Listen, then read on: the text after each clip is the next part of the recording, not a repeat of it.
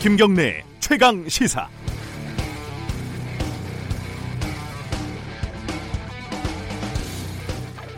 안타깝게 숨진 가수 설리 씨 사건과 관련해서요.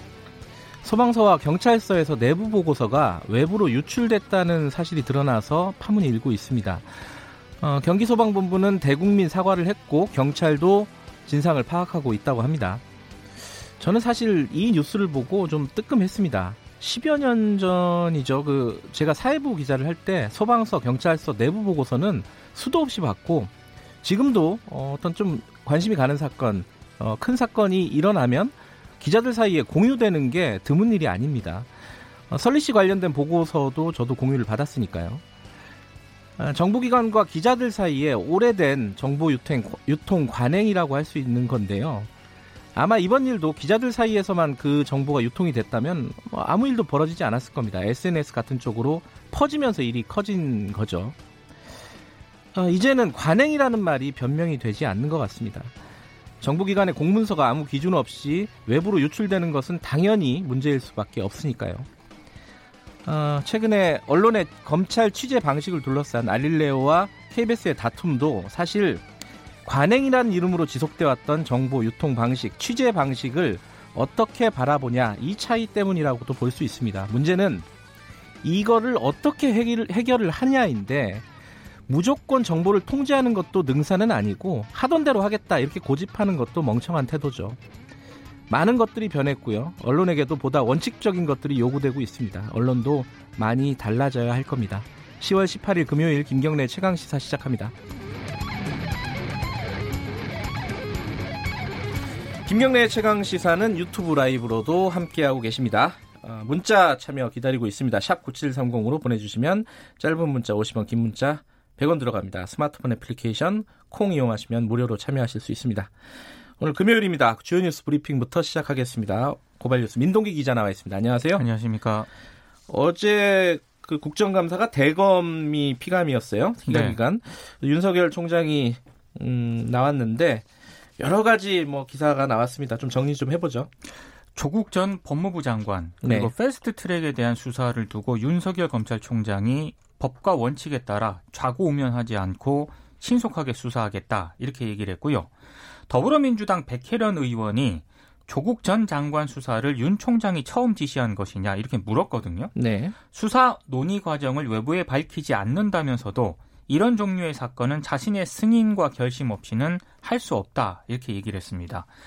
여야 의원의 패스트트랙 수사에 대한 질문에도 어, 수사를 제대로 하지 못할 하지 못할까 걱정하지 마시고 어떤 사건이든지 법과 원칙에 따라서 엄정하게 수사하고 드러난 대로 하겠다 이렇게 답을 했습니다. 네. 한겨레가 자신이 그 건설업자 윤중천 씨로부터 수차례 접대를 받았다 이런 의혹을 보도를 하지 않았습니까? 네. 이에 대해서 윤 총장은 사과를 받아야겠다.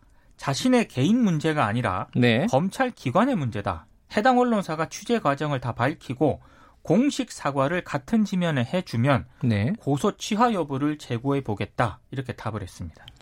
어제 좀 인상적인 대목들이 몇 군데 있었습니다. 이거 말고도 좀 많았습니다. 예, 예를 들어서 어, 어느 정부가 제일 검찰의 독립성을 보장해주고 있느냐 이런 취지의 질문에 대해서 이철희 의원 질문에 대해서 MB 정부 때 되게 쿨하게 수사를 했었다 뭐 이런 어, 대답을 해서 좌중을 깜짝 놀라게 하고 좀 예, 이례적이었죠. 예, 네. 그런 것도 있었고 이 조국 정경심 교수의 수사에 대해서는 굉장히 좀 자신감 을 내비치는 그런 장면들도 꽤 많이 보였습니다. 박지원 의원이 물었는데 네. 약간 언성이 높아지더라고요. 예. 네.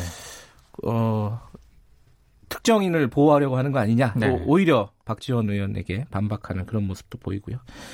어, 이게 아마 수사 결과로 어, 보여주겠다는 건데 결과를 진짜 봐야 될 것 같습니다. 그렇습니다. 네. 조선일보가 오늘 아침 일면에다가 새 법무부 장관의 전해철 의원이 유력하다라고 아예 제목을 박아서 썼습니다. 실명을 언급을 했고 일면에 게재를 했거든요. 네. 어, 청와대가 현재 전해철 의원에 대해서 다방면의 검증을 진행을 하고 있다고 보도를 했고요. 네. 민정수석실 검증이 끝나는 대로 다음 주에 전해철 의원을 법무부 장관에 지명할 것이다. 네. 이렇게 지금 보도를 하고 있는데 이 조선일보 보도가 맞다면 박지원 의원 있지 않습니까? 네. 아 정말 직업을 좀 바꿔야 되지 않을까 싶습니다. 박지원 의원이 전해철 의원이 어, 적절하지 않느냐라는 말을 여러 번 여러 차례 했습니다. 지금까지. 네. 어, 청와대에서 전해철 의원을 이렇게 검증을 하고 있는지 이 브리핑 끝나고 어, 오늘은 고민정 청와대 대변인 연결을 하는 시간이 있거든요. 네. 이걸 물어볼 건데 대답을 안 해주겠죠? 어쨌든 물어볼 겁니다. 아, 조국 장관 사태 이후에 이 미성년자 논문 어, 요 문제가 좀 약간 사회적인 문제가 됐잖아요. 이거 네. 어, 교육부에서 조사를 한 결과가 나왔죠. 이제 특별 감사 결과가 어제 이제 발표가 됐는데요. 네. 서울대 등 7개의 대학의 교수 11명이 자기 논문 15건에 자녀 등 미성년자를 공동 저자로 부당하게 등재한 사실이 확인이 됐습니다. 그 15건은 이제 좀 부정행위에 가까운 그렇죠. 사례고 실제로 미성년자 논문은 뭐 수백 건에 달하는 훨씬 거죠. 더 많습니다. 예. 서울대 수의과대 이병천 교수 등 5개 대학의 교수 7명은 자신의 논문이나 학술 대회 논문집에 미성년 자녀를 저자로 올렸습니다. 네. 교육부는 대학 편입 때 해당 논문을 활용한 이병천 교수 아들의 편입 취소를 해당 학교에 요청을 했고요. 네. 또 이병천 교수 아들의 서울대 수의과대 대학원 입학 과정에 이 교수가 개입했는지를 확인하기 위해 검찰 수사를 의뢰할 예정입니다. 네. 그리고 중앙대 등 두 개 대학의 교수 4명은 지인의 미성년 자녀 등을 논문에 저자로 올린 사실이 드러났는데요. 교육부가 올해 5월 50개 대학으로부터 자체 조사 결과를 넘겨받아서 교수 87명이 자기 논문에 미성년 자녀를 저자로 등재한 사실을 확인을 했습니다. 네, 어, 어제 롯데 신동빈 어, 회장의 에, 판결 확정 판결이 있었습니다. 어떻게 정리가 됐죠? 징역 2월 6월에 이제 집행유예가 확정이 됐거든요. 그러니까 네. 2심 판결을 그대로 확정을 했습니다. 신동민 회장은 2016년 3월 롯데 월드타워 면세점 특허 재취득을 청탁하는 대가로 네. 박근혜 전 대통령 요구에 따라 K스포츠 재단에 70억을 지원한 혐의로 기소가 됐습니다. 근데 대법원이 어제 이제 판결에서 좀 주목해야 될 게요. 네. 신동빈 회장을 박근혜 전 대통령 쪽 강요에 의한 피해자가 아니라 네. 뇌물 공여자라고 원심과 음. 다르게 판단을 했거든요. 네. 그런데 형량에 대한 판단을 하지 않았기 때문에 원심의 양형이 그대로 유지가 됐습니다. 재벌 봐주기다 이런 비판도 나오고 있습니다. 네, 어, 주요 뉴스 브리핑은 여기까지 듣겠습니다.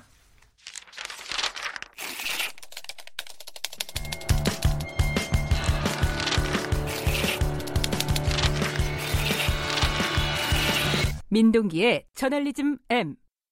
네, 한 주간의 뉴스 중에 좀 이면과 의도를 들여다봐야 될 것들을 골라서 이야기 나눠보는 시간입니다. 민동기의 저널리즘 M. 어, 오늘은 어떤 걸 갖고 오셨나요? 설리 씨 관련한 그런 내용인데요. 아, 예, 예.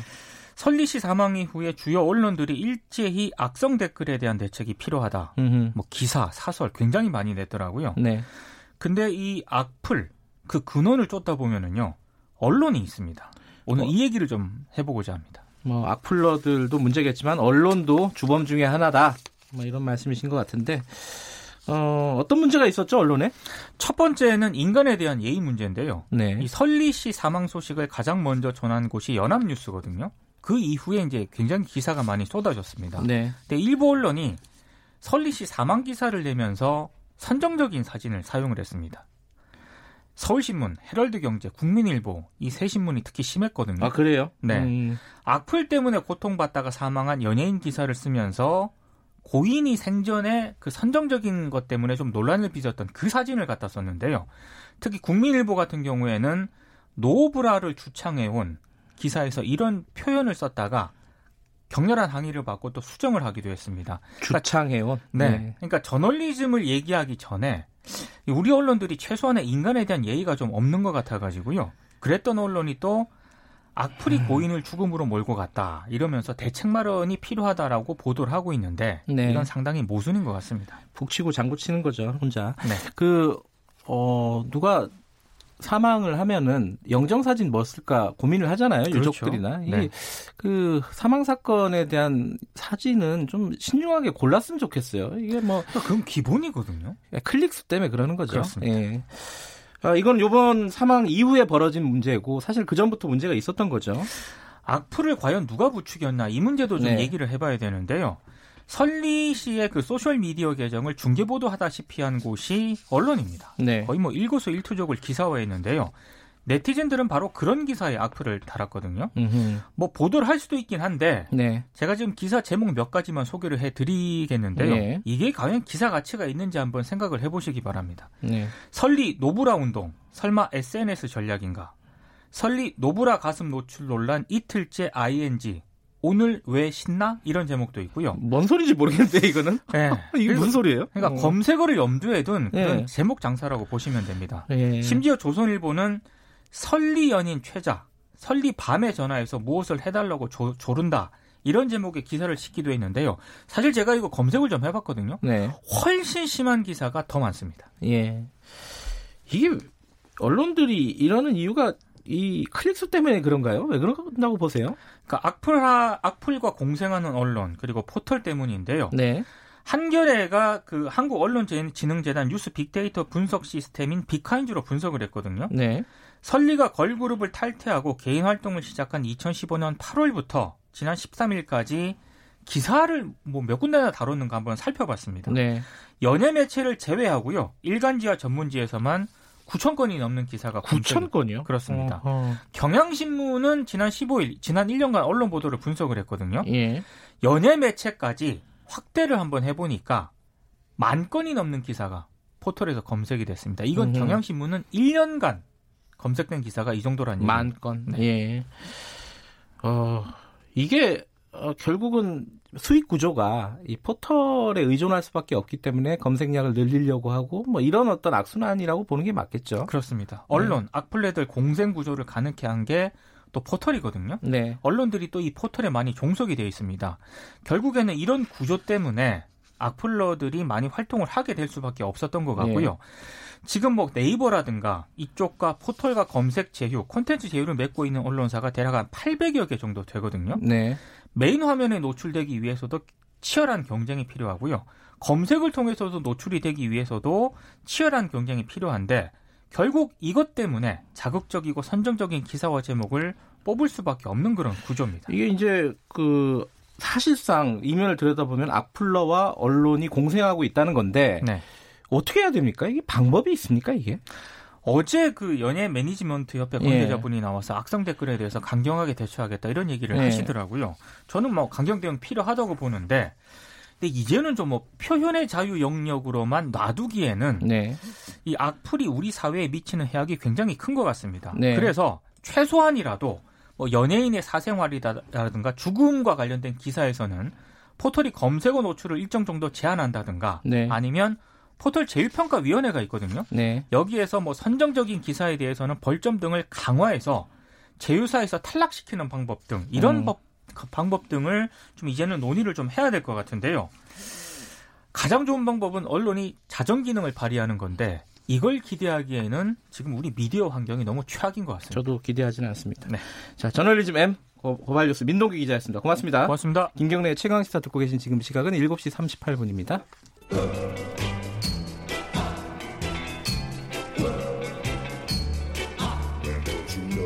정글 같은 아침 시사의 숲에서 오늘도 웃고 울고 즐기며 사는 자연인 김경래 씨.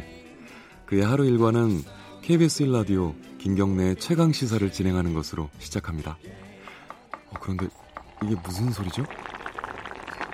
아침부터 열심히 준비한 자연인 김경래의 밥상 같이 드셔보실래요? 후회 없는 아침 건강한 시사 김경래의 최강 시사 김경래 최강 시사 듣고 계십니다. 조국 장관 사태 이후에 어, 청와대 뭐 쇄신 목소리도 나오고 있고요. 청와대 쪽에서 보면 이제 문재인 대통령이 경제장관 회의나 이런 것들 직접 챙기면서 경제 행보를 이어가고 있고 검찰 개혁 속도도 늦추지 않으려는 노력을 하고 있는 모습을 보이고 있습니다. 어, 청와대 분위기 궁금하시죠? 오늘은 어, 고민정 청와대 대변인 연결해서 관련 얘기 좀 여쭤보겠습니다. 안녕하세요. 예, 안녕하세요. 네. 어, 제가 아까 브리핑하면서 어, 예. 조선일보가 전해철 의원을 법무부 장관 신임으로 유력하다 이렇게 일면에다 보도를 했다라고 어, 청취자분들에게 네. 말씀을 드렸는데 이 고민정 대변인에게 물어본다고 제가 말을 해버렸습니다. 이게 확인이 되시, 확인하실 수 있나요? 이 부분은? 아, 뭐 답은 다 아실 겁니다. 네네. 지금 이제 확인할 수 없는 부분이고요. 네. 근데 이제 저희가 인사를 지금 2년 반 동안 수없이 많은 걸 해왔는데 네. 보면은 이런 인사 기사들이 네. 정말 난무하죠. 그렇죠. 예. 근데 이제 뭐 맞는 퍼센트가 그렇게 높지 않은 걸 보면 음. 글쎄 그런 것들 좀 감안하셔서 기사를 봐주시는 게 낫지 않을까 싶습니다. 지금 아직 전해진, 정해진 게 없습니다. 네, 알겠습니다. 원론적인 입장이시긴 하지만 어쨌든 기사를 좀 가려서 봐달라 이런 말씀이시네요. 네. 네. 이 조선일보 얘기 나왔으니까 또 하나 더 여쭤볼게요. 그 네. 조국 장관 사태 이후에 그 다음 날이었나요? 조선일보가 이런 기사를 썼어요. 청와대가 조 장관에게 날짜 3개를 줬다. 네. 나갈 날짜를 어 그거를 핵심 친문 의원 뭐 이렇게 인용을 해가지고 그렇게 음. 보도를 했는데 이거는 어떻게 봐야 되나요? 어 이런 기사들이 나오면 네. 어디에서 누구에게 그런 말을 들었는지를 제가 오히려 되묻고 싶을 때가 굉장히 많거든요. 음. 뭐 누구나 다 말할 수 있는 자유는 있죠. 네. 사람의 숫자만큼 다양한 의견도 존재할 것이고. 네. 근데 하지만 그 의견이 그 집단을 대표하는 말인지만 그리고 음. 또 얼만큼 무게감을 갖고 있는지를 판단을 해야 되는 건데. 네. 이제 뭐 사실이 아닌 것들도 마치 사실인 것처럼 얘기가 되기도 할 때는 저도 되게 당혹스럽거든요. 네. 그래서 당시 이제 그 거를 말씀을 드린다면은 뭐 청와대가 날짜를 줬다든지 이런 거는 전혀 사실이 아닙니다. 그래서 제가 그때 대응을 하기도 했었고요. 예. 그 관련된 질문을 기자들이 청와대 출입 기자들이 많이 할 거 아니에요 대변인께 그죠? 예. 그때도 뭐 이게 전혀 사실 무근이라고 말씀하셨고. 그럼요. 근데 이제 조금 답답한 건 네. 어, 뉴스가 딱 나가고 나서 제가 사실이 아니라고 답을 하면 네. 사실이 아니다라는 내용은 많이 이제 보도되지는 않는 거죠. 그냥 기사를 예, 안 써버리면 예. 그만이니까. 근데 예. 그런 부분은 좀 답답하긴 합니다. 이 사실은 이제 고민정 대변인이 이게 이, 일을 시작을 하신 이후에 보니까 네. 조선일보 관련된 발언이 꽤 많았습니다. 제가 보니까 찾아보니까요. 그죠? 아, 그랬나요? 예, 예컨대 뭐 무지의 소치다. 뭐 이 KBS 그 보도 관련된 논란과 관련해서 네. 조선일보가 보도한 거에 대해서 그러기도 하고 한국 언론의 자존심을 저버리지 말라. 뭐 이 한일 관계 음. 갈등 관련해서도 그랬었고요. 음, 그랬었죠. 예, 예. 어, 이게 좀, 어, 제가 보기엔 청와대 대변인으로서는 좀 이례적이에요. 어, 이렇게 구체적으로 언론을 거론해 가면서 비판을 하는 게 이게 어떤 특별한 생각을 갖고 계신 건가요? 아니요, 꼭 그렇지는 않습니다. 네. 사실 매일 오보 대응을 하자고 하면은 사실 뭐 한두 개로 그쳐지지 않습니다. 그렇겠죠. 예. 아, 근데 이제 그거를 다 일일이 하기에는 이제 버겁기도 하고, 네. 아, 근데 이제 그 기사의 파급력이 너무 클 경우, 그러니까 네. 다른 기사들이 너무 많이 받는다든지, 이제 국민들이 너무 많이 본다든지 할 경우엔 네. 그 기사가 기정사실로 굳어질 수 있기 때문에 네. 명확하게 하는 것이고요. 네. 그래서 초창기에는 뭐 어떤 특정 언론사를 얘기하지 않고 그냥 네. 두루뭉술하게 얘기를 했었는데 네. 그러다 보니 이 기사를 보는 국민들은 무엇을 가지고 대변인이 아니라고 하는지를 아하. 헷갈려 하시더라고요. 네. 그래서 어 명확하게 조금 짚을 거는 짚어 나가면서 하자라고 음. 생각을 했던 건데 네. 그게 뭐 의도했던 건 아닌데 말씀하셨다시피 조선일보가 좀 많았나 보죠. 저도 오늘 처음 알았습니다. 알겠습니다. 어, 조국 장관 사태 이후에 어, 대통령이 검찰 개혁을 직접 챙기는 모습이 나왔습니다. 그러니까 차관하고 검찰 불러가지고 예, 예. 그게 사실 이례적인 장면이에요. 어, 차관하고 검찰국장을 직접 대통령이 만나는 음, 거는 예. 이 검찰 개혁 앞으로도 뭐 속도를 늦추지 않겠다. 뭐 이런 걸로 해석하면 되겠죠? 음, 그렇죠. 어, 이 차관과 검찰국장을 불렀을 때 말씀하셨다시피 이례적이다는 평가들이 많았는데 네. 그 이유는 이제 장관이 급작스럽게 공석이 됐기 때문입니다. 네. 그래서 지금까지 해왔던 이 검찰 개혁 방안들에 대해서 법무부도 검찰도 각자의 방안들을 내놨는데 네. 장관이 비었다고 해서 그 어, 안들이 후퇴한다든지 아니면 다시 백지화된다든지 네. 이래서는 안 되기 때문에 네. 어, 자기가 장관이라는 마음을 가지고 차관이 장관이라는 마음을 가지고 하라라고 이제 당부를 하신 거고요. 네. 뭐 그렇다고 해서 대통령께서 이거를 다 직접 일일이 챙길 수는 없습니다. 네. 이제 법무부는 이제 제도적인 부분들 또 검찰은 어떤 관습이나 관행 이런 것들을 바꿔내야 되기 때문에 네. 이제 그쪽에서 책임감 있게 마무리를 지어달라는 의미에서 이제 두 분을 모신 거죠. 그 법무부 장관이 공석이라는 말씀하셨는데 이게 네. 그좀 빨리 임명이 될 것 같다는 관측도 있습니다. 어, 이게 원 포인트로요. 다른 개각 요인을 고려하지 않고. 네. 언제쯤이면 법무부 장관 인선이 대략 어, 공개가 될까요? 그걸 알았으면 제가 이렇게 답답하지 않겠죠? 아, 아, 그래도 좀 빨리 한다는 분위기는 있죠? 어떻습니까? 어, 뭐 계속해서 공백으로 둘 수는 없겠죠. 네. 하지만 그렇다고 해서 어, 서둘러서 어, 그냥 막 빨리빨리에만 음. 초점을 맞출 수도 없는 거고요. 네. 근데 어제 윤석열 총장이 국정감사에 나와서 이런 얘기를 했어요. 그 정부 통제나 외, 외압 같은 것들이 언제가 제일 없었냐 그러니까 MB 때 얘기를 했단 말이에요. 그거 보셨어요? 네, 네. 그러면 애둘러서 지금 정부가 조금 간섭이 있다라는 표현을 했다라는 해석도 가능해요. 그러니까, 그러니까 검찰 개혁 같은 걸 대통령이 직접 챙기고 이런 것들이 검찰을 너무 통제하는 거 아니냐 이런 시각도 일부는 있을 수도 있겠어요. 이, 이 부분에 대해서는 어떻게 답변을 하시겠습니까? 글쎄 총장께서 말씀을 하신 이제 의미와 의도와 이런 거는 제가 이제 뭐 추측하기는 좀 어려울 것 네네, 같고요. 네. 이제 다만 지금 현재 우리 이제 문재인 정부가 진행되고 있는 과정이기 때문에 아무래도 어떻다라고 판단할 판단에 말을 하기가 좀 어려웠지 음. 않았을까 네. 하는 생각은 들고 네. 그리고 검찰 통제 말씀을 하셨지만 어, 저는 그 무엇보다도 국민들께서 청와대가 검찰을 통제한다면 용납하지 않을 거라고 생각이 듭니다. 네.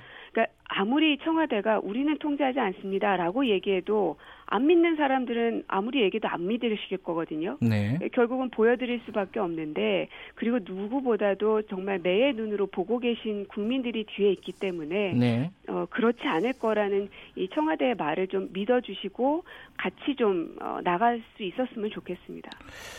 어.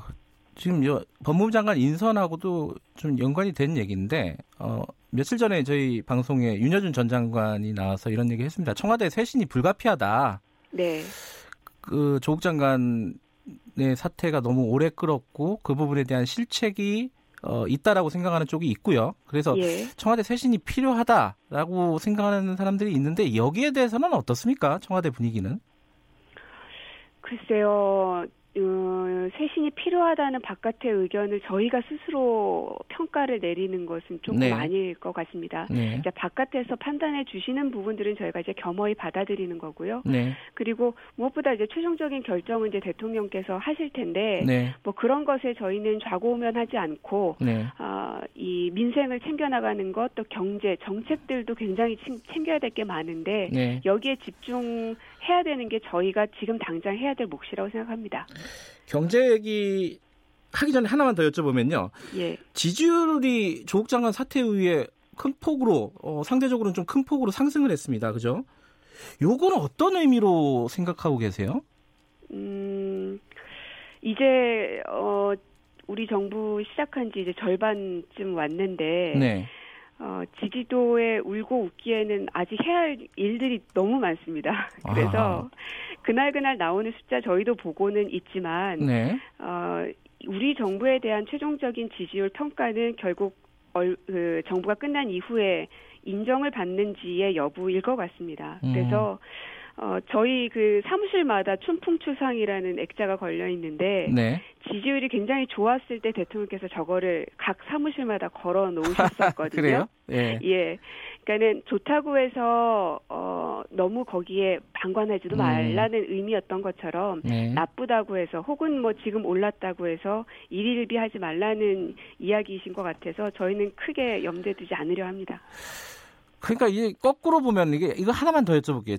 예. 거꾸로 보면은 지지율이 그동안 계속 떨어졌다는 게 조국 사, 조국 장관을 고집해서 떨어진 거 아니냐라고 해석할 수도 있는 거잖아요. 그러니까 청와대가 판단을 잘못 내렸다라고 국민들이 평가하고 있는 거 아니었냐 이게 바, 반등을 한 걸 보면은 그렇게 해석할 수도 있기 때문에 제가 좀 여쭤본 거거든요. 뭐 밖에서 그런 평가를 한다고 한들 저희가 네. 어떻게 뭐 할 수 있는 방법이나 도리는 없으니까요. 그냥 네. 그런 것들을 참고하는 수밖에요. 어제 어, 문재인 대통령이 경제장관 회의를 직접 주재했습니다. 그죠? 네. 이게 취임 이후에 처음이라는 얘기도 있고 뭐 두 번째라는 얘기도 있고 약간 이름이 다르더라고요 회의가. 그죠? 네, 네. 네. 어, 이름도 조금 다르긴 한데 네. 뭐 어쨌든 중요한 것은 어, 경제를 대통령께서 어, 챙겨 나가겠다라는 이제 강한 의지를 보여주는 자리고요. 네. 그리고 이 우리나라 경제만 볼 것이 아니라 세계 경제를 지금 같이 봐줘야 되는데 네. 아무래도 국민들 입장에서는 언론 보도를 통해서 우리 경제의 정도를 판단할 수밖에는 없습니다. 네. 근데 이제 최근에 나오는 보도들을 보면 그 최근에 IMF에서 이제 경제 성장률 전망치를 발표를 했는데 네. 한국의 경제 선, 정, 어, 성장률을 어, 뭐 0.6%가 떨어져서 엄청나게 크게 떨어졌다라는 네. 부분만 보도를 하는데 사실은 세계 경제는 0.7이 떨어졌었거든요. 예. 그러니까는 우리 한국만 그런 것이 아니라 세계 경제가 지금 쉽지 않은 상황에 놓여 있는 것입니다. 네. 아, 그래서 2009년 이후에 가장 낮은 성장률을 기록할 것으로 전망이 되는 정도인데 그런 전반적인 상황 속에서 그렇다면 한국은 어떻게 할 것인가. 네. 그래서 해외 뭐 그 투자 그 신평사 같은 경우들도 예. 한국은 그래도 이 거시 경제가 탄탄하니 확장적 재정 정책을 펴라라고 한 목소리로 다들 이야기를 하고 있거든요. 예. 그래서 이제 저희가 확장 재정을 펴잖아요. 그러면 어 뭐 대한민국 국간이 비어간다 또 이런 이야기를 예. 합니다. 그러니까 그런 걸 보면 좀 답답한 게 곡간을 우리가 채워놓는 이유는 힘들고 어려울 때 그 곡간에 있는 쌀을 빼서 먹으라는 의미거든요. 네. 그 곡간의 쌀은 전시해 놓으라고 있는 게 아닙니다. 네. 그래서 지금 상황은 그 곡간에 있는 쌀들을 먹어야 될 때라고 이제 다른 나라들도 조언을 하고 있는 상황이어서 저희도 네. 그런 정책을 펴는 것인데 그런 것들은 보지 않고 아, 당장의 곳간이 다 비면 어떡하냐 이런 것들만 말씀을 하시면 결국 국민들은 음. 불안 심리만 증폭될 수밖에 없거든요. 그 곡간 얘기는 제가 안 여쭤볼게요, 그러면은. 예. 그런, 근데 이제 IMF 네. 같은 경우에 지금 우리 경제 성장률을 대폭 낮췄습니다, 최근에. 2.6%에서 네. 2%로. 근데 이런 상황에서 청와대 경제수석이 우리 경제는 선방하고 있다. 이게 이제 어, 어떤 전달하고 싶은 의미는 알겠는데 어, 국민들이 느끼기에는 좀 나이브한 태도 아니냐 네. 이렇게 생각할 여지가 있는 것 같아요. 이 부분은 어떻게 보세요? 어, 숫자를 그대로 말씀을 드리면 네. 한국이 어, 2.6에서 2.0으로 떨어졌습니다. 일본 같은 경우는 0.9가 계속 유지가 됐고요. 네. 그리고 우리처럼 이제 수출이 주력 산업인 나라, 네. 뭐 독일이나 뭐 싱가포르를 들 수 있을 텐데 독일 같은 경우는 1.9에서 0.5로 떨어졌습니다. 네. 그러면 이 나라들은 어떻게 얘기를 해야 되는 걸까요? 음. 어, 그리고 그렇다고 해서 이제 국민들께서 느끼는 체감 부분을 저희가 간과하는 건 아닙니다. 그래서 네. 어제 대통령께서 무슨 얘기를 하셨냐면 청년 고용률이 역대 최고라는 이야기까지 수치로는 나오는데 네. 체감은 여전히 어려운 것 같다. 네. 그러니 그 부분에 대해서 검토하라는 지시를 내리셨고 또 네. 하나는 전 연령대에서 대부분은 다 고용률이 올랐는데 40대만 고용률이 하락 했다. 네. 이게 40대는 가장이기 때문에 또 한창 나이일 때이고 그렇기 때문에 이분들의 고용률이 떨어진 이유가 뭐고 어, 거기에 맞춤할 수 있는 대책은 뭐가 있을지를 네. 검토해봐라라고 지시를 했거든요. 음. 그래서 국민들께서 느끼시는 그 체감 부분도 저희가 간과하는 것은 아니지만 다만 이 다른 나라들의 모든 수치들 이런 것들을 좀 같이 봐주십사 하는 말입니다. 네. 그 최근에 삼성, 현대자동차 어, 대통령이 방문을 했습니다. 예. 어, 삼성 이재용 회장은 지금 재판 중이고요. 그래서 네. 너무 자주 만나는 거 아니냐, 이좀 민심에서 벗어난 거 아니냐 이런 지적에 대해서 짧게 좀 한 말씀 해주신다면요. 저희가 이재용 부회장을 만나러 간 것이 아니라 네. 일본 수출 규제로 인한 극복의 결과물이었습니다. 아, 네. 어, 디스플레이 부분에서 가장 핵심 부품이 일본에서 수출 규제를 했기 때문에 네. 굉장히 힘든 상황이었는데 100일이 되면서 그걸 어느 정도 극복해내는 어, 결과물을 보는 자리였지 네. 이재용 부회장을 만나러 간 자리는 아니라는 점을 다시 한번 말씀드립니다. 알겠습니다. 오늘 시간이 짧아서 좀 아쉽네요. 다음에 네, 한번 또 모시겠습니다. 예, 예, 고맙습니다. 예. 예. 공화, 어, 고민정 청와대 대변인이었습니다. 김경래 최강기사 1부는 여기까지 하고요. 잠시 후에 뉴스 듣고 8시 5분 2부에서 돌아옵니다.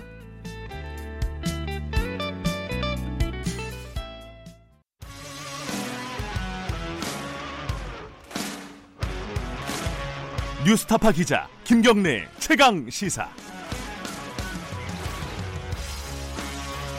김경래 최강 시사 2부 시작하겠습니다. 어, 원래 이, 금요일 2부에서는 김영우 의원과 어, 김진표 의원 두 분을 모시고 최고의 정치 진행을 하는데 국정감사가 한창이지 않습니까? 그래서 최고의 정치는 이번 주 한 주 쉬고요. 오늘은 국회 가장 뜨거운 감자로 어, 부상되고 있는 어, 공수처 문제 관련해서 인터뷰를 좀 진행해 보겠습니다. 어, 권은희 의원 연결할 건데요. 권은희 의원도 지금 국감 때문에 바쁘셔서 저희들이 전화로 연결을 해보겠습니다. 공수처 설치에 대해서 바른미래당이 사실 좀 굉장히 뭐랄까요 키 역할을 하고 있는 상황이죠. 연결돼 있습니다. 안녕하세요. 네, 안녕하십니까. 네. 수요일 날2 플러스 2 플러스 2 어, 회의했잖아요. 그 네, 교섭단체. 네, 예, 거기서 공수처 문제 다뤘는데 네. 뭐 서로 간에 입장 차이만 확인하고 일단 마무리했다 이렇게 보면 되겠죠? 아, 예, 각 당의 인식 그리고 입장이 어떤지에 대해서 어, 개괄적으로 조금 얘기하는 자리였습니다. 네. 지금 어, 공수처만 좀 한정해서 얘기를 하면요, 어, 뭐 선거법이나 다른 패스트트랙 올라간 법안은 조금 이따 얘기를 해보고요. 공수처에 대해서 한국당, 자유한국당은 어, 거의 보이콧 수준으로 반대를 하고 있습니다. 네.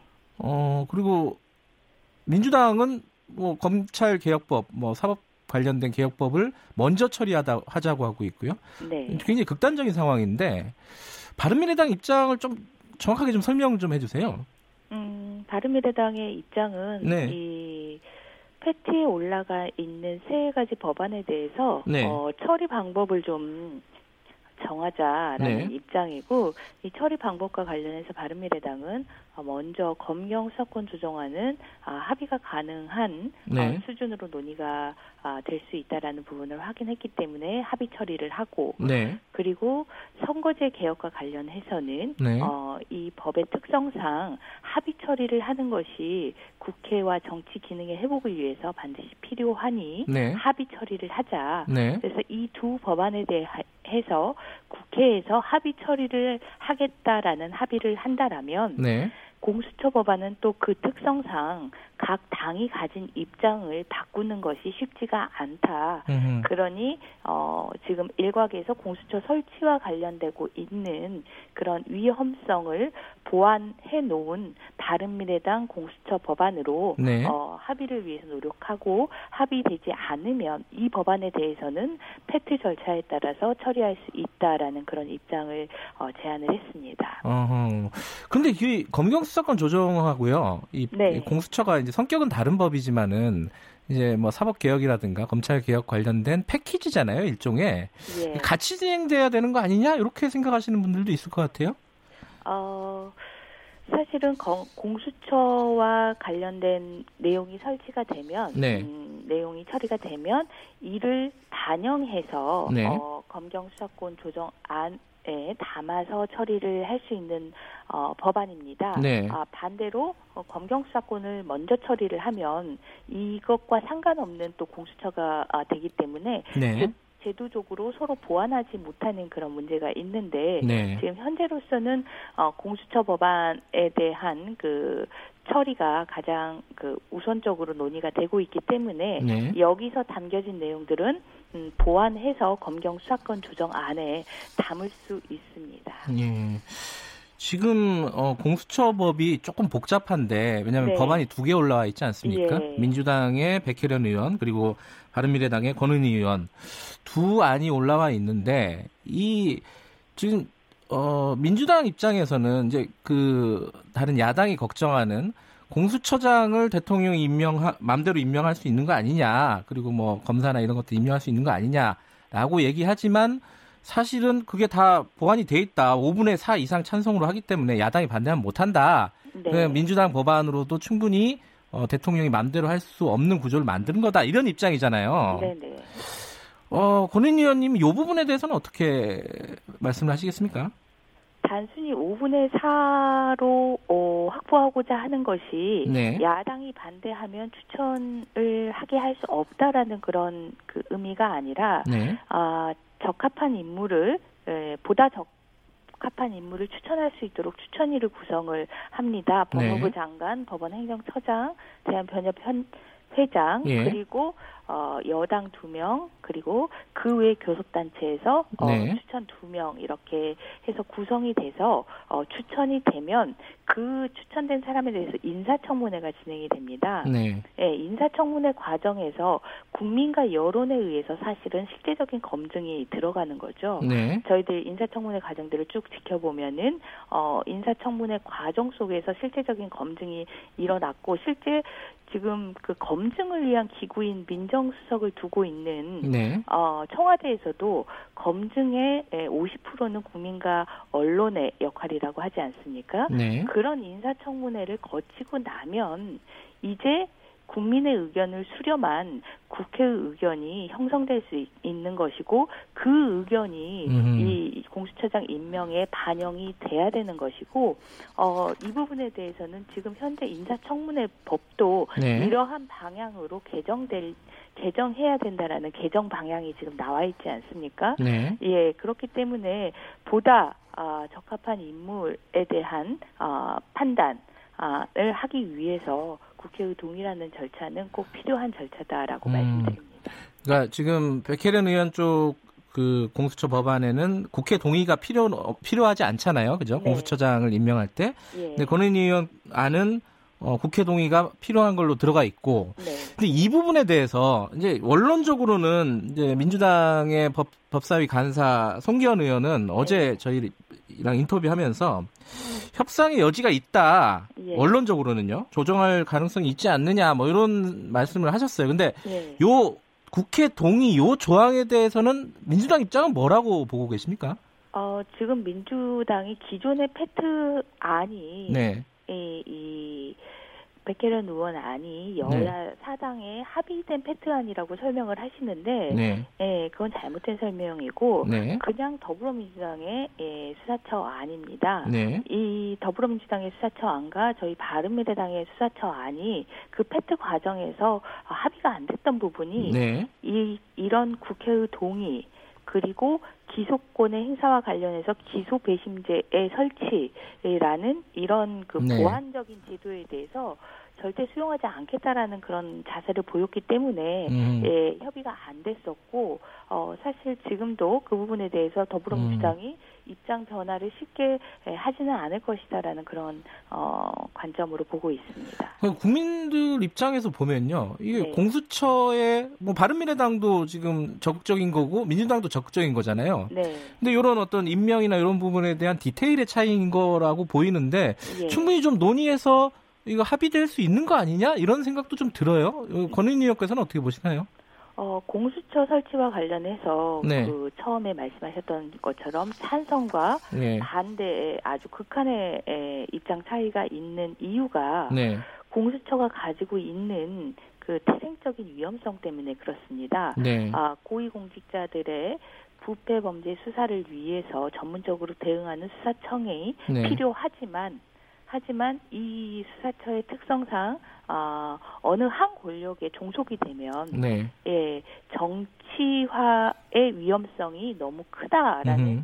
예, 그런 그 태생적인 위험성이 있습니다. 네. 그렇기 때문에 이런 위험성에 대해서는 제도를 통해서 반드시 예, 보완을 하고 네. 제어할 수 있는 것이 같이 내용에 담겨서 처리가 아, 돼야 되는 부분이고 네. 어, 그렇기 때문에 이것은 사실은 어, 사소한 부분이 아니라 기본적인 음, 근본적인 입장의 차이인 겁니다. 이런 네. 위험성을 제도하는 어, 제도화한 그 법안으로 갈 것이냐 아니면 이런 위험성은 있지만 음. 음, 있지만 그 부분에 대해서 추가적인 보완 없이 네. 아 그 그냥 입법할 것이냐 이런 근본적인 차이가 있기 때문에 사실은 음. 이 입장 차이가 아, 두 개 법안 네. 사이에서도 아주 크다고 아. 보시면 맞습니다. 그 디테일 정도의 차이가 아니라 근본적인 네. 어떤 차이가 있다. 지금 민주당의 안과 바른미래당의 안은 네. 어, 그렇게 판단하고 계신 거네요. 네. 어, 기소권 얘기도 잠깐 여쭤보면요. 이게 이제 공수처에 기소권을 주는 거는 어, 양쪽 당이 다 똑같은 생각을 갖고 있습니다. 근데 어, 권은희 의원 안은 어, 기소 심의위원회인가요? 네. 그거를 둔다. 네. 이게 어떤 의미를 가지는지 간단하게 좀 설명을 해주세요. 어, 지금 현행 그 제도 중에 국민참여재판이라고 있습니다. 네. 네. 네. 국민들의 건전한 법 상식에 의해서 이 재판의 판단을 받아보는 그러한 제도인데요. 네. 이 국민 참여 제도를 기소 단계에서 운용을 하는 것이 기소 배심 위원회입니다. 네. 예, 어떤 사안에 대해서 어, 이러한 수사 내용을 어, 진행을 해 왔다라고 했을 때 네. 이러한 수사 내용을 설명을 하고 이 사안이 기소돼서 어, 재판으로 진행되는 것이 맞는지에 대해서 네. 어, 이 사안에 대한 배심을 배심원단을 네. 구성을 하고 그 배심원단의 판단을 받는 그런 제도입니다. 국민들이 직접 기소권을 행사하는 어, 제도이고 지금 미국에서는 대배심 제도라고 해서 운영이 되고 있고요. 네. 어, 저희도 어, 사법개혁의 일환으로 꾸준히 어, 요구되어 온 그러한 내용입니다. 이 부분에 대해서는 민주당은 어떻게 보시는지 타진을 좀 해보셨겠죠, 당연히? 어, 예전에 페트 법안을 상정을 할때 네. 민주당에서 어, 수용 불가라는 그러한 입장을 견지를 음. 했던 예, 내용입니다.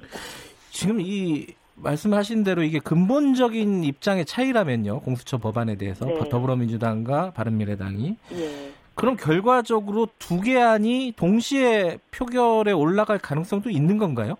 어,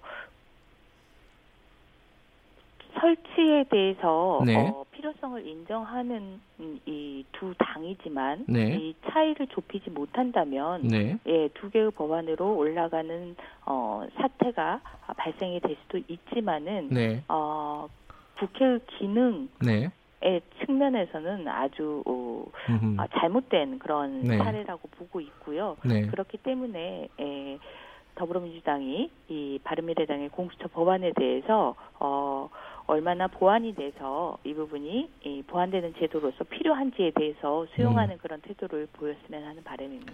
이게 현실적으로 보면요. 자유한국당이 반대를 하면은 나머지 당들이 다 연합을 해야지 이게 통과가 가능하지 않습니까? 네. 근데 두 개 안이 올라오면은 각각 만약에 반대를 한다. 더불어민주당은 권은희 의원 안에 반대를 하고 어 이쪽은 어 저희 백혜련 의원 안에 반대하고 이런 통, 통과가 어렵잖아요. 네. 이게 참 이게 전 전략적인 차원에서도 뭔가 합의를 해야 되는 상황이 아닌가. 예. 통과를 시킨다 시키려고 한다면요. 네, 맞습니다. 그죠? 예. 그러면 좀 일정 정도 양쪽에서 다 조금씩은 양보해야 되지 않나라는 느낌도 들고요. 이거 어떻게 보십니까? 어, 기본적으로 저희 바른미래당은 네. 이 전체 팩트 법안 중에 선거제 부분과 네. 검경 수사권 조정의 부분에 대해서는 어, 국, 합의해서 처리한다라는 그런 합의 네. 예, 부분에 대한 전제를 가지고 네. 예 바른미래당 그 법안에 대해서는 팩트로 상정을 해서 표결 처리를 해도 네. 어, 좋다라는 입장을 어, 지시를 했습니다. 음, 네. 저희들이 이, 그 절차와 해당 법안의 특성에 비추어서 네. 어, 최대한 국회의 기능 회복을 위해서 필요한 부분들에 대해서 어, 저희들이 협조 의사를 보였기 때문에 네. 이 부분에 대해서 더불어민주당이 어, 이제는 예전하고 다른 그런 음. 어, 고집하는 입장이 아니라 네. 아, 국회 안에서 어떻게 에, 합의와 협의를 이끌어낼지에 대해서 좀 진지하게 고민을 해줬으면 하는 바람입니다. 그러면 지금 이제 더불어민주당 입장에서는 아까 말씀하신 순서 말고 이제 검찰개혁법을 먼저 선거법보다 둘 다 먼저 통과시키려고 하는 입장을 갖고 있는 것 같아요. 네. 고안 그 구체적으로는 고 어떤 과정에 대해서는 어떻게 바른미래당은 판단하고 계십니까? 어, 바른미래당은 고위공직 자 부패 수사처는 내용이 중요하고 음. 그리고 선거제도와 검경 수사권 조정은 합의한다라는 합의 정신이 중요하기 때문에 예. 이 부분에 대해서만 합의가 된다라면 선후의 관계는 중요하지 않다. 예. 아, 예, 선후의 관계는 뭐 국회 의원들이 네. 각 당들이 보다 당의 관심사한 법안 어, 처리를 예, 먼저 하기 위해서 이렇게 제안한 그런 당 차원의 문제이지 네. 예, 국회가 이 부분을 어, 먼저 결정하고 뭐 이럴 필요는 전혀 없다. 음. 그래서 어, 이 내용과 합의 정신 이 부분이 충족이 된다면 고위공직자 부패 수사처에 대해서 먼저 어, 처리하는 것에 동의한다라는 입장입니다. 네. 어, 이게 뭐 당들 사이에 협의가 중요한 상황이 돼버렸는데 마지막으로요. 어, 요 지금 국회에서 논의되고 있는 공수처법과 검경수사권 조정 이게 다 이제 검찰 개혁이 큰 목적 아니겠습니까? 네. 지금 검찰하고 법무부가 자체적으로 진행하고 있는 개혁에 대해서 권은희 의원께서 좀 평가를 해주신다면요, 간단하게? 음, 그거는 사실 미시적인 것이고, 네, 네, 그거는 뭐그 수사의 그 관행과 관련된 부분. 이고 네. 네, 본인들의 직무의 그 태도에 관한 그런 내부적으로 늘 모든 조직들이 해야 되는 아. 그런 정도의 수준이고 어, 이 국회에서의 입법적인 논의를 통해서 네. 예, 권한과 아 권한에 대해서 그리고 조직에 대해서 그리고 기본적으로 어, 우리 사회가 검찰청이라는 조직 하나를 두고 어, 큰 수사의 이름 그 흐름을 이끌어 왔는데 네. 예, 예, 외국의 사례를 보면은 어떤 범죄가 특수해서 거기에 대응하는 전문 수사청이 필요할 경우에는 전문 수사청이 출범을 합니다. 네. 마약 수사청, 금융 수사청, 뭐 조직 수사청 예. 이런 식으로 어 이, 이러한 방향으로 가는 데 있어서 어 부패 수사체가 첫 걸음이 될 수도 있고 네. 그래서 이 부패 수사처 어, 이후에도 어, 범죄의 특성상 이런 전문 수사처가 필요한 부분에 대해서는 어, 추가적으로 계속 그 수사의 에, 방향으로 고민을 해야 될 것 같습니다. 알겠습니다. 지금 말씀하신 부패 수사처는 공수처를 말씀하시는 거죠? 네, 네. 예, 알겠습니다. 오늘 말씀 감사합니다. 네, 감사합니다. 바른미래당 권은희 의원이었습니다.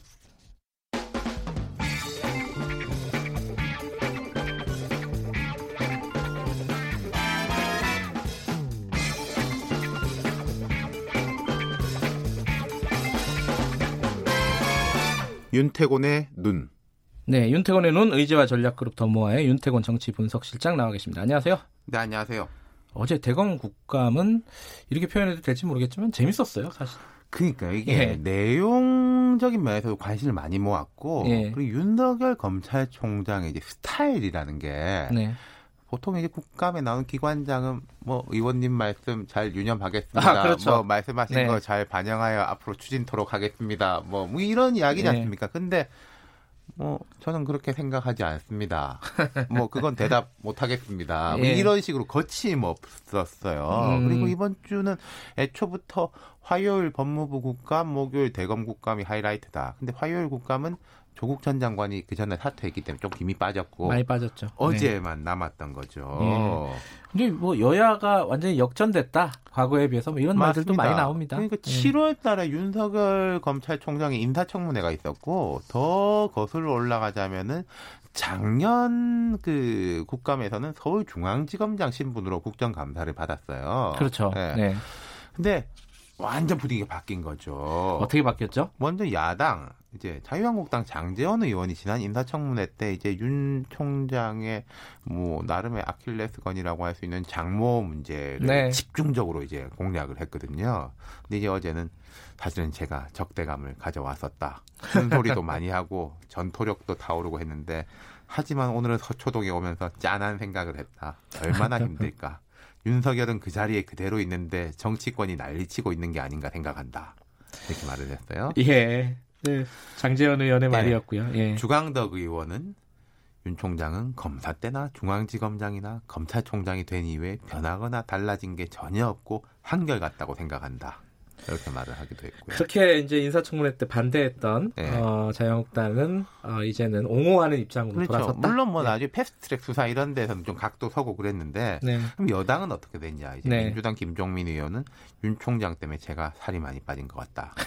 절반 가까운 국민이 검찰을 비판, 불신하는 목소리를 높이고 있다. 네. 뭐 그랬고 또 박주민 의원 같은 경우에는 비사실 공표 이런 데 대해서 집중적으로 따졌고 그리고 표창원 의원 같은 경우에는 작년 작년 그 서울중앙지검장 시절 국감에서는 현재 국민이 신뢰하는 분은 생명을 지켜주는 이국종 전문의와 윤석열 검사장 두 분밖에 거의 없지 않나 싶다. 이랬거든요. 음. 근데 이제 어제는 이 지금 이제 조국 전 장관 관련 수사에 대해서 표적 수사인지 목적성을 가진 수사인지 자연스러운 수사인지는 나중에 다 밝혀질 것이다. 네. 그랬고 피의 사실 공표 문제는 되게 많이 다뤘었어요 어제. 네. 이 작년에 야당 의원들이 되게 비판했거든요. 이 적폐 수사 이런 거에 대해서. 그때 이제 여당 의원들이 그 국민의 알 권리고 사실 네. 사문화된 법이다. 그랬는데 어제 싹 바뀌었던 거죠. 음. 피의사실 공표에서 더 이어져서 말씀드리고 싶은 게 뭐 이런 이야기들이 있었습니다. 지금 조국 전 장관 관련 수사를 그렇게 오래 하고 있는데 뭐 네. 나온 게 없지 않냐, 네. 무리한 수사 아니냐에 대해서 윤 총장의 일관된 입장은 피의 사실 공표하지 말라고 해가지고 우리가 꽉꽉 틀어막고 있는 거다. 근데 지금 나오는 게 없다라고 나를 이제 비판하면은 내가 이 자리에서 그 말하겠냐, 말해야 되냐. 네. 앞서 제가 스타일 말씀드린 게 다른 사람들 같았으면 뭐 앞으로 조심하겠습니다. 그러는데 그런 반박을 한 거죠. 그리고 또 격앙된 모습을 보인 몇몇 있었고요. 대목에서 격앙된 모습을 보였어요. 어떤 네. 대목들이었죠? 특히 이제 그 한겨레 신문 보도 있지 않습니까? 네, 네. 윤중천 씨 관련된. 씨가 예. 윤석열 총장, 뭐 당시에 옛날 검사였죠. 접대했다고 발언한 기록이 있는데 네. 검찰이 제대로 수사 안 했다. 뭐 이런 요지지 네. 않습니까? 거기에 대해서 이제 윤 총장이 한겨레 신문 고소했는데 민주당 금태섭 의원이나 무소속 박지원 의원 등이 보도에 무리가 있다. 음. 윤 총장이 억울한 면이 있지만은 검찰총장이 언론사를 상대로 소송하는 부적절 하지 않냐. 네. 고소 취하는 게 어떻겠냐 이렇게 권유를 했어요. 이제 윤 총장이 내 개인 문제가 아니다. 나도 무슨 유튜브 뭐 댓글 다는 사람들에 대해 가지고 고소하거나 그런 적 전혀 없다. 하지만 이 문제는 검찰이라는 기관의 문제일 수가 있고 그러니까 해당 언론사가 취재 과정을 다 밝히고 명예훼손 부분에 대해 사과하고 공식적으로 같은 지면에 해준다면은 고소를 유지할지 재고해 보겠다. 음. 거부죠, 거부. 예, 한겨레도 뭐 법적 대응하겠다, 뭐 이렇게 그렇죠. 밝혔으니까 예. 이건 평행으로 갈 것 같고요. 그러니까 그런 식인 것이고, 예. 그, 조국 장관과 관련된 뭐 얘기도 많이 나왔어요, 그죠? 그렇죠. 그러니까 뭐 일관된 입장 이런 거였습니다. 원칙대로 하겠다. 빨리 하겠다. 그 피의사실 공표 문제에 대해서 앞서 제가 말씀드렸고, 그리고 이것은 다 내 승인과 책임하에서 음. 진행되는 것이다. 그러니까 네. 말하자면은 거기에 이제 포함된 내용은 잘못되면 내 책임이다. 예. 그런 거 아니겠습니까? 예, 뭐. 패스트트랙 관련해서는 뭐 저번에 국감 때랑 비슷한 어떤 뭐 뭐랄까요 그렇죠. 논란만 계속됐던 네, 네. 거죠. 어제도 네. 이제 그 패스트트랙하고 이제 그 정경심 교수 등에 대한 수사의 균형 뭐 네. 이런 거에 대해서 이제 따지는 의원들이 많았고 방금 말씀하신 대로 지난 남부지검 국감 때도 그 네. 그 여상규 법사위원장이 화제가 됐지 않습니까? 뭐 네. 하지 마라 뭐 이런 이야기 했다가 이건 좀 말투가 원래 좀 그러시더라고요. 네, 이번에 보니까 그러, 그렇더라고요. 근데 이제 어제도 또 나왔어요. 그러니까 네. 표창원 의원이 먼저 여상규 법사위원장이 현재 이 패스트트랙 저지 관련된 사건에 대해서 압력성 발언을 무척 자주 했다. 음흠. 그러면서 윤석열 총장한테 그 혹시 영향받고 있느냐 물어보니까 계속 수사하고 있다. 원칙에 따라서 하고 있다. 원론적인 답변. 예, 답을 예. 하니까 이제 여 위원장이 끼어들어서 패스트트랙 관련 고소 고발은 순수 정치 문제가 사법 문제로 둔갑된 것이다. 또 이제 음. 저항권 행사를 이야기했고 네. 정치가 사법에 관여해서는 안 되듯 사법도 정치에 관여해서는 안 된다. 이래가지고 또 이제 여야 의원들이 언성 높이면서 장대가 예. 소란해지고 일주일 전하고 똑같은 모습이 나왔고 예. 어쨌든 윤 총장이 어제 핵심은 그거였어요. 이 둘 다 좀 기다려봐라. 결과로 보여주겠다. 결과로 보여주겠다. 네. 우리도 결과를 기다리죠. 여기까지 듣겠습니다. 감사합니다. 윤태곤의 눈이었습니다. 감사합니다.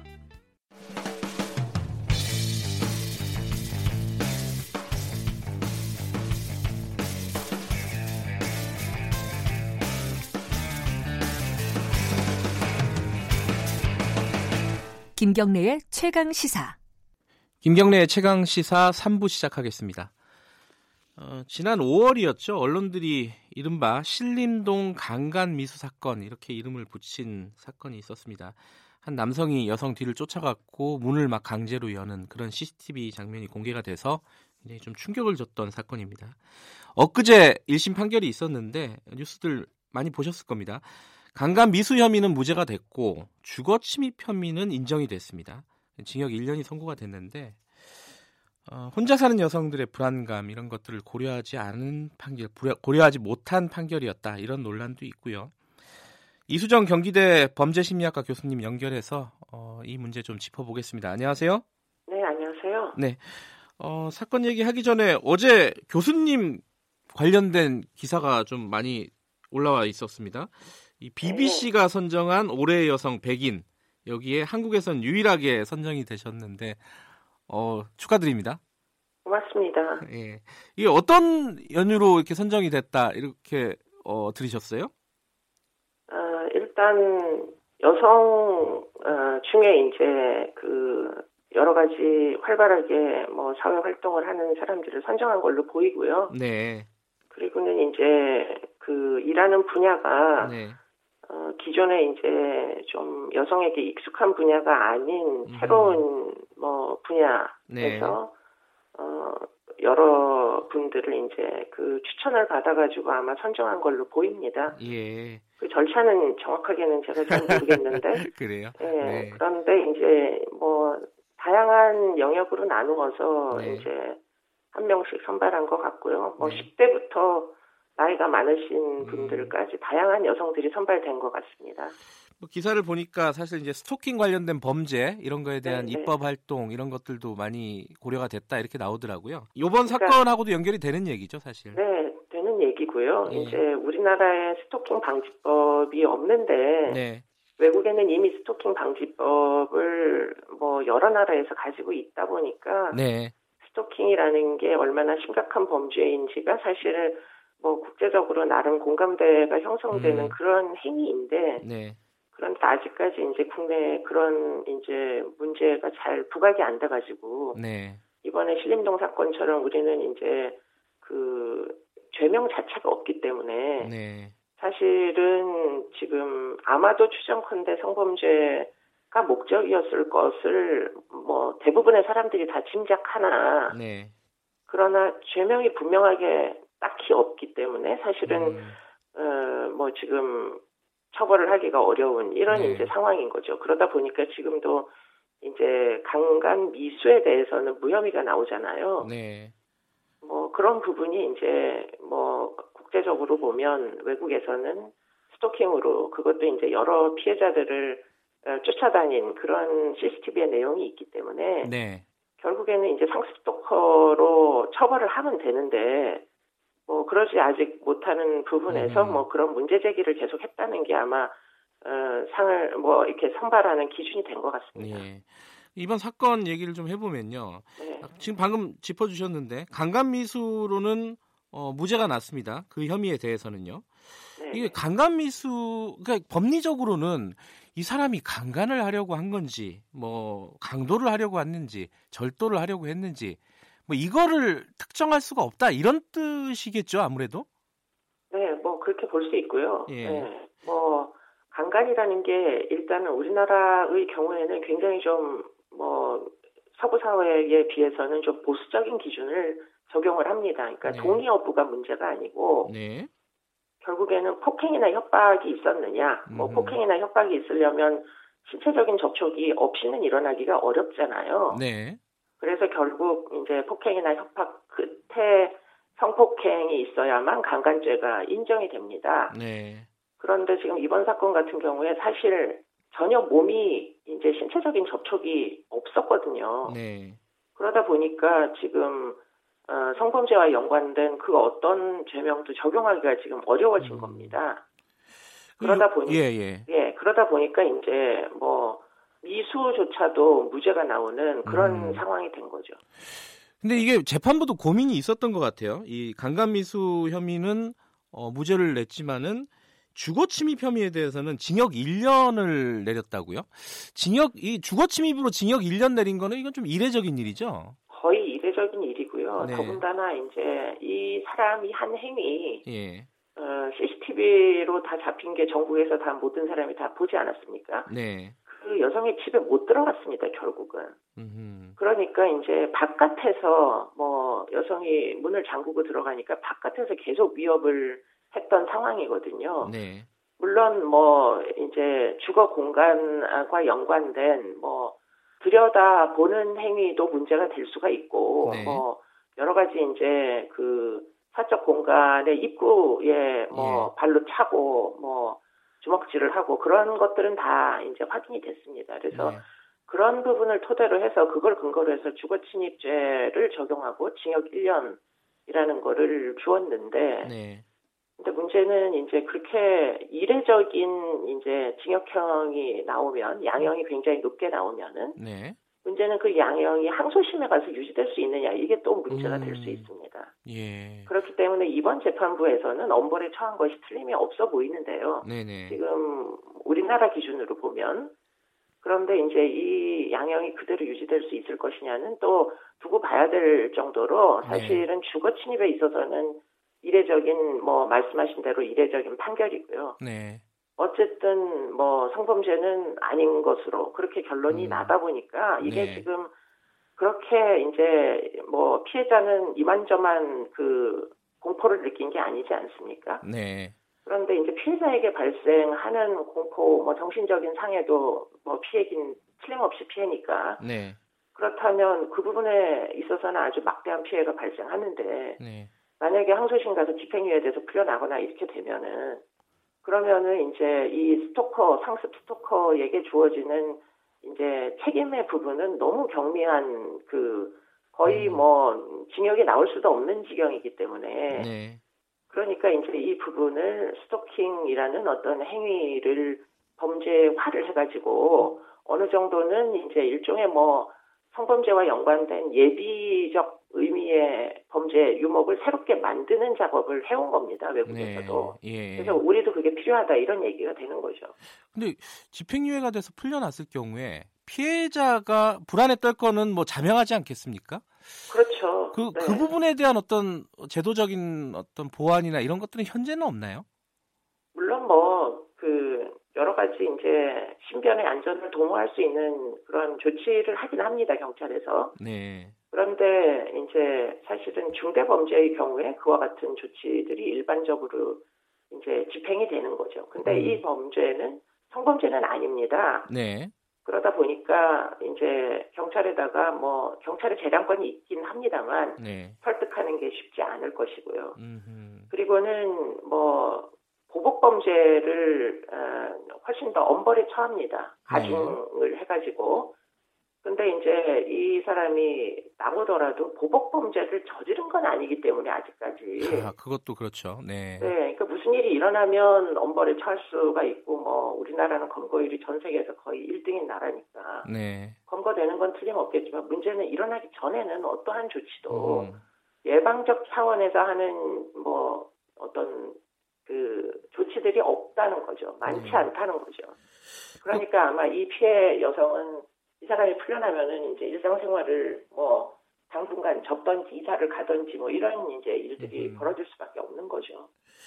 교수님께서도 지금 인터뷰 처음부터 좀 지적을 해주신 부분인데 스토킹 관련된 어떤 어, 법제화, 스토킹을 방지하기 위한 법제화 이런 것들을 오래 전부터 말씀을 하셨잖아요. 교수님을 비롯한 여성계라든가 아니면은 그렇죠. 예. 많은 분들이 해 오셨고요. 뭐 입법안이 이제 법안이 만들어져서 올라가기는 했었습니다. 예. 근데 이게 실제로 법안까지 법안이 만들어지는 것까지 어, 아니, 법이 통과되는 것까지 진행되지 못하는 이유가 뭐라고 보세요? 그러니까 이제 스토킹에 대한 문제 의식이 공유가 안 되는 거예요. 음. 여성들 특히 이제 경험이 있는 젊은 여성들은 공포심이 이만저만이 아니죠. 네. 일단은 사회생활을 할 수가 없으니까 너무 그 불안감 때문에. 네. 그런데 문제는 그 일단은 제 3자가 놓고 보면 네. 그러면은 어떤 뭐 행위가 스토킹 행위라고 어떻게 정의를 할 수 있느냐뿐만 아니라 스토킹이 뭐 일종의 구애 행위 정도인데 그걸로 아하. 처벌하기 시작하면은 웬만한 젊은 남성들은 다 범죄자 화를 할 수밖에 없는 일이 발생하면 어떡하냐. 네네. 이런 게 이제 그 염려 들이십니다. 네. 네. 그 부분은 그러니까 그 부분은 어 어떤 논란이 될 수도 있을 것 같아요. 제가 만약에 어떤 남자가 어 어떤 여성을 어 데이트 신청을 하기 위해서 쫓아갔다. 이거를 스토킹으로 처벌을 하는 것이 과연 어, 타당하냐 뭐 이런 논란에 대해서는 교수님은 어떻게 생각하십니까 이 부분은? 아니요 뭐 논란이 나름대로 설득력이 있다고 보이는데요. 문제는 네. 상대방의 의사 예컨대 음. 뭐 거절의 뜻을 분명하게 밝혔음에도 불구하고 지속적으로 이런 종류의 이제 행위들이 음, 발생하면 문제일 것이고요. 예. 또 한 가지는 이제 어떤 지역을 중심으로 해서 이 여성 저, 저 여성을 신림동 사건처럼 네네. 계속 마치 사냥하듯이 쫓아다니는 만약에 음. 어떤 A라는 어, 남자가 있다 용의자가 예, 예. 그러면 그런 행위는 또 상습성을 가정할 수밖에 없잖아요. 네네. 상습성이라는 게 피해자 1인에 대한 상습성만이 상습성이 아니라는 거죠. 음. 그 근데 이제 요즘은 CCTV가 많아져 가지고 입증이 네. 가능합니다. 네 네. 그렇기 때문에 이제 이번에 신림동 사건 같은 경우에는 이 사람이 여러 여성들을 쫓아다녔다는 게 확인이 됐잖아요. 네. 그런 경우에는 사실 그 동네의 상습 스토커인 거죠. 음흠. 그러면 그것 자체로도 범죄로서 처벌을 해야 되는 거 아니냐. 네. 그래야 본인이 그걸로 처벌받는구나를 알아야 아 이게 범법행위니까 하지 말아야 되겠다라는 위화감이 음. 생기지 않, 겠습니까 예. 근데 지금 이제 처벌한 내용을 보면 주거에 침입만 안 하면 된다 이런 얘기잖아요. 그렇죠. 예. 그러면 이제 다음부터는 여성을 엿보기만 하고 쫓아다니기만 하고 공포만 주고 네. 그렇게 문 앞에 가서 문을 뭐 접촉하지만 않으면 서성거리기만 하면 네. 그러면은 그건 범죄가 아니게 되는 겁니까? 그러면 그러니까 예, 예. 무엇인가가 있어야 되는 거죠. 그 중간에 경계를 그을 수 있는. 그러니까 그런 어떤 여성들의 특히 혼자 사는 여성들의 공포들 이런 것들에 대해서 지금 문제의식이 많이 높아졌잖아요. 이번 사건을 계기로 해서. 그렇습니다. 그러면 뭐 이런 입법화 같은 것도 좀 탄력을 받을 수 있겠다 이렇게 보시나요? 어, 저는 제발 그렇게 됐으면 좋겠고요. 아, 예. 네. 그리고는 뭐 너무 그 입증을 걱정 안 하셔도 되는 게 요즘은 정말 CCTV가 많아가지고 네. 수사의 의지만 있으면 뭐 CCTV 한 몇십 개라도 뒤지면 그 사람의 일거수일투족 다 전부 다 검증 가능하기 때문에 네. 그렇기 때문에 어떤 특정 지역을 중심으로 해서 지금 이런 사람들은 자기가 익숙한 지역을 벗어나지 않거든요, 보통. 음, 네. 그렇기 때문에 이제 그런 지역을 중심으로 해서 계속 이렇게 여성을 목표물로 뭐 사냥하는 행위를 계속 하는 경우에는 네. 그런 부분은 제재를 할 수 있어야 된다고 생각합니다, 저는. 예. 알겠습니다. 어, 뭐 BBC에서 선정된 것 축하드리고요. 요 스토킹 방지법 이런 부분들도 어, 진행이 좀 탄력을 받았으면 좋겠다 이런 생각이 드네요. 오늘 말씀 감사합니다. 고맙습니다. 이수정 경기대 교수님이었습니다. 을의 입장에서 을의 목소리를 통해 함께 사는 세상을 생각하는 시간입니다. 지금은 을밀대 민생경제연구소 안진걸 소장님 나와 계십니다. 안녕하세요. 네, 안녕하십니까. 오늘은 을 중에 어 제가 볼땐좀 뭐랄까요 굉장히 심각한 을입니다. 이게 주거권이 보장이 안 된 을들을 얘기를 좀 할 건데 뭐 몇 가지 최근에 뭐 통계들도 나온 것도 있어가지고 좀 여쭤보려고요. 예, 예. 일단은 그게 좀 궁금해요. 비주택 거주자 이런 사람들이 되게 많다. 몇십만 명이라는데 예, 예, 예. 비주택이라는 거는 뭐예요? 주택이 아니라는 뜻인데 말 그대로 주택이 아닌 데서 그러니까 어, 디에 주거 공간이 어디? 아닌 데서 우리가 보통 생각하면 집은 그잖아요. 집, 그래도 지붕 있으면 집 아닌가든지 아. 단독 주택이라든지 다세대 다가구 원룸까지는 그래도 이해가 되잖아요. 원룸까지는 집이다. 자, 예.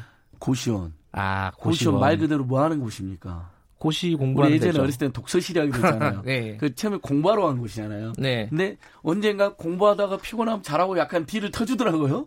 음. 그게 이제 칸을 치더라고요 어느 순간 음. 독서실이 고시원화되고 네. 고시원이 고시태화되면서 무려 이제 그렇게 주택이 아닌 주거 공간이 아닌 곳에 사는 분이 37만 명. 37만 네. 명. 그러니까, 적지 않은 숫자네요. 예, 대부분 네. 41% 고시원 같은데 예. 그다음에 쪽방촌 비닐하우스, 그 다음에 사무실 일부 이렇게 음. 아 사무실에서 예, 사는 사람도 있어요? 상가 한쪽 아하. 또 사무실 일부 이런 거 다 포함해서 아하. 비주거용 주택에서 살고 있다. 음. 그러니까 정말 어 최저 주거 기준에도 못 미치게 살고 있는 분 37만 명. 거기다가 최저 주거 기준이라는 게 있어요. 네. 228만 명. 최저 주거 이겁니다. 1인 기준으로 14제곱미터. 14제곱미터는 4평 정도 어, 되겠죠. 어, 서너 평? 예. 예. 그다음에 4인 기준으로 43제곱미터. 음. 최소한 열, 예, 11평이네요. 12평 정도. 예. 예. 그러니까 그 정도는 돼야지 사람이 살 수 있다는 건데. 4인에 12평이요? 그거 되게 예, 좁은 건데. 그러니까. 어. 그 최저 주거 기준이에요. 그러니까 아. 적정 주거 기준이 아니라 예. 혼자 살아도 4평 정도에선 살아야 된다. 근데 그렇죠. 어. 저기 얼마 전에도 뭐 화제 드라마 뭐 타이는 지옥이다. 그러니까 고시원이 대상으로 나와 있었거든요. 아, 그런 드라마가 있어요. 예, 뭐 만화로 어. 만든 드라마인데요. 어허. 종영했으니까. 예. 거기도 보면 고시원이 그냥 사실 감옥처럼 거의 1평, 2평 몇 개 되질 않아요. 제가 예전에 예. 이그 주거 문제 취재를 하다가 고시원에 사는 학생을 인터뷰를 했는데 예. 그 친구가 키가 190이 넘었어요. 아, 그러면 다리가 다리를 못 펴요. 예, 맞습니다. 네, 저 같은 사람은 예. 다리를 쭉 펴고 자지만은 예. 키큰 사람은 보니까 다리를 오므리고 자더라고요. 예. 와, 그거 저도 너무 뭐 심각하더라고. 청년실에 지금도 청년이면 청년실에 고시원에도 살아보고 그랬는데 예. 고시원 총무도 임시로 해봤거든요. 아 총무도 하셨어요? 이제 고시텔 어. 임시 총무를 해봤는데 어떻게 되냐면 창문이 있거나 네. 조금 넓은 방은 40만 원 안팎이 돼요. 아 창문 하나 있으면 예. 값이 비싸진다. 저번에 음. 그래서 정말 비극적인 종로의 그 9일간 참사 있었잖아요. 예, 예, 예. 고시원 참사. 해필이면 그날 새벽에 비가 내려가지고 새벽에 일 나갈 분들이 일용직 노동자들이었는데 아, 일을 안 나갔는데 예. 그때 불이 난 거예요. 음. 근데 4만 원이 생사를 갈랐다라는 보도가 있었는데 뭐냐면요.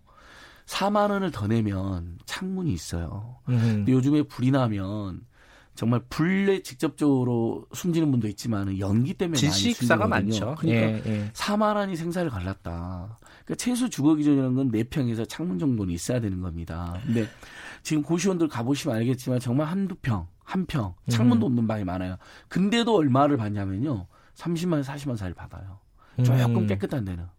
조금 이제 오래된 데는 뭐 25만 원 안팎이고요. 예. 쪽방 쪽방도 20만 원을 받아요. 음. 그러니까 얼마나 그 우리 국민들의 주거 비담이 크냐 이렇게 알 수 있는데 10월 7일이 마침 세계 주거의 날이었습니다. 아 그래요? 네, 그래서 음. 많은 주거권 단체들이 제발 좀 사실 인간이 살아가는 데서 가장 중요한 세 가지가 교육, 의료, 주거라고 그러잖아요. 네. 나머지는 어떻게든 살 수 있지만 공부하지 못하고 집이 없고 아플 때 치료받지 예, 못하면 치료받지 못한 이 세 가지. 네. 그래서 대부분 선진 국가들도 이 세 가지는 국가가 책임지고 있거든요. 음. 대학까지 무상교육을 한다거나 대학원까지 심지어 무상교육을 한다거나 예. 주거는 예를 들면 유럽 같은 데 보면 임대주택 재고 공공임대 주택이 전체 주택에서 20% 안팎입니다. 음. 그러니까 자기 집이 없는 사람들은 충분히 임대주택 살게 해주는 거죠. 근데 우리는 아직도 임대주택이 10%도 안 돼요.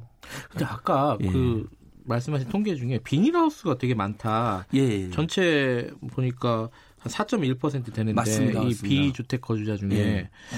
비닐하우스에 사는 사람들도 이렇게 많아요? 예전에 저기 우리 서울에서도 뭐 빈민촌 마을 가보면 음. 비닐하우스를 약간 주거 공간처럼 위에다 이제 천 예, 같은 거 덮어가지고 덮고 예. 그렇게 사는 분들이 아직도 많은 거죠. 예. 그래서 비닐하우스 뭐 사고 화재 나가지고 예. 다 길거리 내앉았다라는 이야기가 이제 거기서 나오는 거죠. 그러니까. 근데 우리나라 사람 중에 상당수, 그러니까 뭐 상대적으로는 뭐 적은 숫자지만 어쨌든 숫자 절대 수치로 보면은 적지 않은 숫자가 비주택 그리고 예, 예. 최고 주거 예. 수준에 예. 못 미치는 주택에 살고 다시, 있다. 예, 다시 한번 정리해보겠습니다. 일단 집이 없는 국민이 전체적으로 한 40, 6%쯤 되고요. 집이 없는 사람들. 서울은 예. 50%쯤 되고요. 예. 그러니까 서울은 더 심각한 거죠. 예. 그 다음에 그 중에서도 최저, 최저 주거 기준 미달 대부분은 여기 뭐 세입자들이겠죠. 음. 자기 집도 아니 228만 명.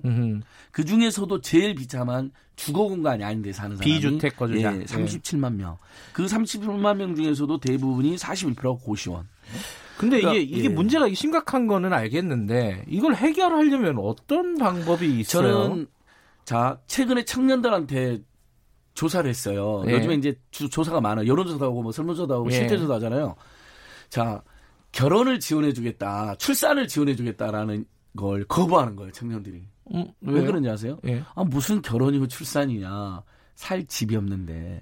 아. 다 오히려 제발 주거를 먼저 지원해 달라는 거예요. 주거에 예. 대한 대책이 우선이다. 예. 교육은 그래도 음. 그나마 요즘 이제 고등학교까지 무상교육 됐고 네. 대학은 반값 등록금에서 국가 장학금 많이 늘어났잖아요. 그래서 네. 청년들이 어 보건사회 연구원에서 조사를 해 보니까 실제로 청년들은 전세자금 대출해 달라는 겁니다. 그다음에 음. 월세 보조해 달라는 겁니다. 음. 그다음에 공공임대주택 달라는 겁니다.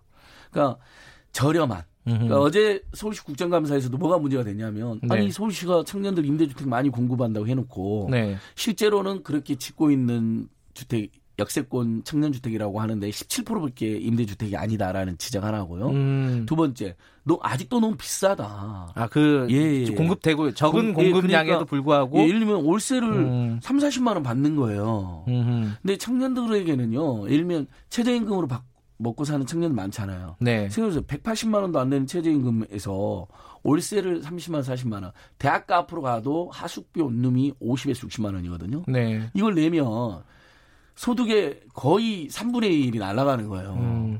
3분의 1, 4분의 1. 이렇게 음. 되면 이게 바로 이분들이 주거 빈민인 거거든요. 음. 그래서 저는 방법이 없습니다. 자, 서울시, 경기도, 국토교통부, 그 다음에 LH, SH 다 들어보셨잖아요. 네. 대대적으로 임대주택을 공급해야 된다. 더 음. 지금보다. 그러니까 뭐 짜투리 공간, 들면 저기 주민센터 같은 데 있죠. 네. 주민센터 2층짜리로 이렇게 단층으로 많이 있는 거 보셨죠. 네. 거기를 전부 다 10층짜리로 임대주택 위에 올리는 거죠. 뭐 이런 음. 짜투리 공간, 유휴 공간, 공공시설, 그다음에 서울에 보면 의외로 공가도 많거든요. 공실, 빈집 이런 데도 많거든요. 그래서 네. 빈집 특례법도 이제 만들어졌어요. 빈집으로 활용해 가지고 하는 거.